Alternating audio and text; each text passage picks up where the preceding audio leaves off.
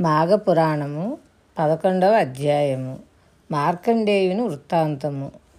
వశిష్ఠుల వారు దిలీపునకు మృగశృంగుని వివాహము మృకండుని జననము కాశీ విశ్వనాథుని దర్శనము విశ్వనాథుని వరం వలన మార్కండేయుడు జన్మించుట మొదలగు వృత్తాంతములను వివరించి మహారాజా ఇక మార్కండేయుని గురించి వివరిస్తాను. శ్రద్ధగా ఆలకింపుము అని వశిష్ఠుల వారు ఈ విధంగా చెప్పసాగారు.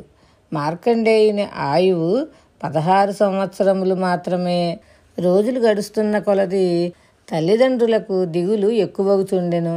ఐదేళ్ళు పూర్తి కాగానే కుమారునికి ఉపనయనాది వైదిక కర్మలన్నీ పూర్తి చేశారు.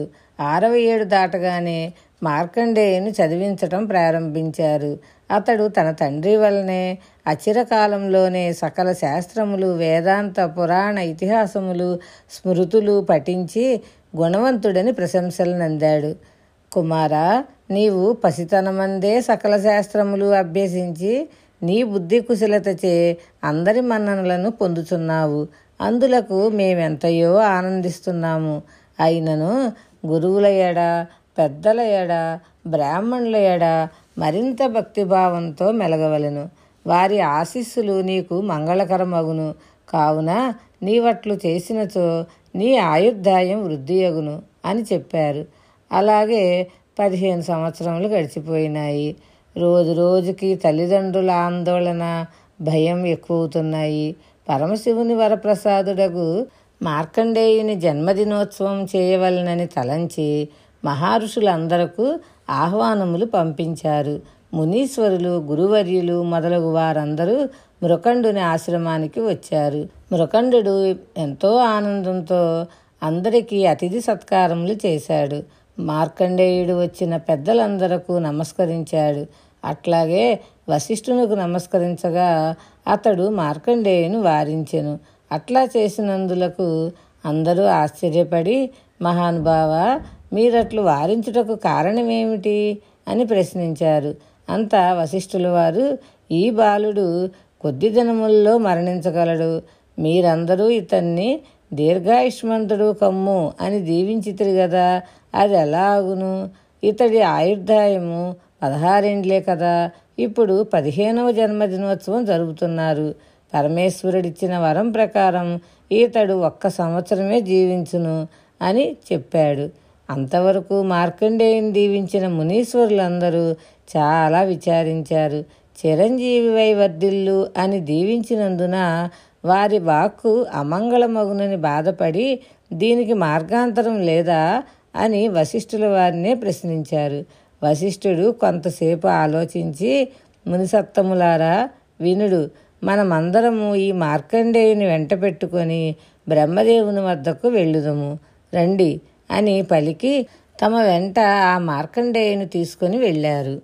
మునీశ్వర్ల ఆగమనమునకు బ్రహ్మ సంతోషించాడు. మునులందరితో పాటు మార్కండేయుడు కూడా బ్రహ్మకు నమస్కరించగా బ్రహ్మ చిరంజీవిగా జీవించు నాయనా అని దీవించాడు. అప్పుడు వశిష్ఠ మహర్షి మార్కండేయుని జన్మ వృత్తాంతమును బ్రహ్మకు వివరించాడు. బ్రహ్మ కూడా జరిగిన పొరపాటుకు విచారం వెళ్ళిబుచ్చి కొంత తడవాగి భయపడకు అని మార్కండేయుని దగ్గరకు చేరదీసి పరమేశ్వరుడు ఈ బాలుని దీర్ఘాయుష్మంతునిగా చేయుగాక అని తన మనస్సులో శివుని ధ్యానించాడు. అంతటా మునుల వంక చూచి ఓ మునులారా మీరు వెళ్ళిరండి ఇతనికి ఏ ప్రమాదము జరగదు అని పలికి వత్స మార్కండేయ నీవు కాశీక్షేత్రమునకు వెళ్ళి విశ్వనాథుని సదా సేవిస్తూ ఉండు. నీకు ఏ ఆపద కలుగదు. కావున నీవు ఆ విధంగా చేయుము. మార్కండేయుడు ఇంటికి వచ్చి తల్లిదండ్రులకు నమస్కరించి కాశీ విశ్వనాథుని సేవించి వస్తాను. అనుజ్ఞ నిమ్మని కోరగా మృకండు అతని భార్యయు కొడుకు యొక్క ఎడబాటునకు చాలా దుఃఖించారు. ఎట్టకేలకు మార్కండేయుని దీక్షను కాదనలేక కుమారుని విడిచిపెట్టి ఉండలేక అందరూ కాశీక్షేత్రానికి బయలుదేరారు. కుటుంబ సహితంగా కాశీకి పోయి మృకండు కాశీ విశ్వేశ్వరాలయ సమీపమందు ఒక ఆశ్రమం నిర్మించాడు. మార్కండేయుడు సదా శివధ్యాన పరులై రాత్రింబవళ్ళు శివలింగం దగ్గరే ఉన్నాడు. పదహారవ ఏడు ప్రవేశించింది. మరణ సమయం ఆసన్నమైంది. యముడు తన భట్లతో మార్కండేయుని ప్రాణములను తీసుకొని రమ్మని ఆజ్ఞాపించాడు. యమభటులు మార్కండేయుని ప్రాణములు తీసుకొని వెళ్ళాలని శివుని సన్నిధిలో ధ్యానం చేసుకుంటున్న మార్కండేయుని దగ్గరకు వచ్చేసరికి ఆ యమభటులు ఆ సమీపమునందు నిలబడలేకపోయారు. కాలపాశము విసురుటకు చేతులు ఎత్తలేకపోయారు. మార్కండేయుని చుట్టూ మహా తేజస్సు ఆవరించింది. ఆ తేజస్సు యమభటులపై అగ్నికణముల వలె బాధించింది. ఆ బాధకు ఓర్వలేక యమభటులు వెళ్ళి జరిగిన వృత్తాంతము యమునికి చెప్పగా యముడు ఆశ్చర్యపడి తానే స్వయంగా మార్కండేయుని మీద కాలపాశం విసిరాడు. మార్కండేయుడు కన్నులు తెరిచి చూచేసరికి యముడు తన ప్రాణములను తీసుకుపోవటానికి సిద్ధంగా ఉండగా మార్కండేయుడు భయపడి శివలింగమును కౌగలించుకొని ధ్యానించేసరికి కైలాసవాసుడగు పార్వతీపతి తన భక్తుని ఆక్రందన వినిపించేసరికి మహారౌద్రాకారంతో శివలింగమును చీల్చుకొని వచ్చి త్రిశూలంతో యముని సంహరించి మార్కండేయును రక్షించాడు. యముడు చనిపోయాడని అష్టదిక్పాలురు బ్రహ్మాది దేవతలు వచ్చి శివుడిని అనేక విధములుగా ప్రార్థించి జటాదారి కోపమును చల్లార్చి మహేష యముడు తన కర్తవ్యమును నెరవేర్చినాడు. తమ వరప్రసాదుడగు మార్కండేయునికి పదహారేండ్లు మాత్రమే ఆయువునిచ్చారు కదా. అతని ఆయువు నిండగానే యముడు ప్రాణములు తీయటానికి వచ్చాడు. మార్కండేయుని చిరంజీవిగా చేశారు. అందులకు మేము ఎంతో ఆనందిస్తున్నాము. కానీ ధర్మపాలన నిమిత్తం యముడు లేకుండా ఉండుట లోటు కదా. కావున మరలా యముని బ్రతికించండి అని ఇంద్రుడు వేడుకున్నాడు.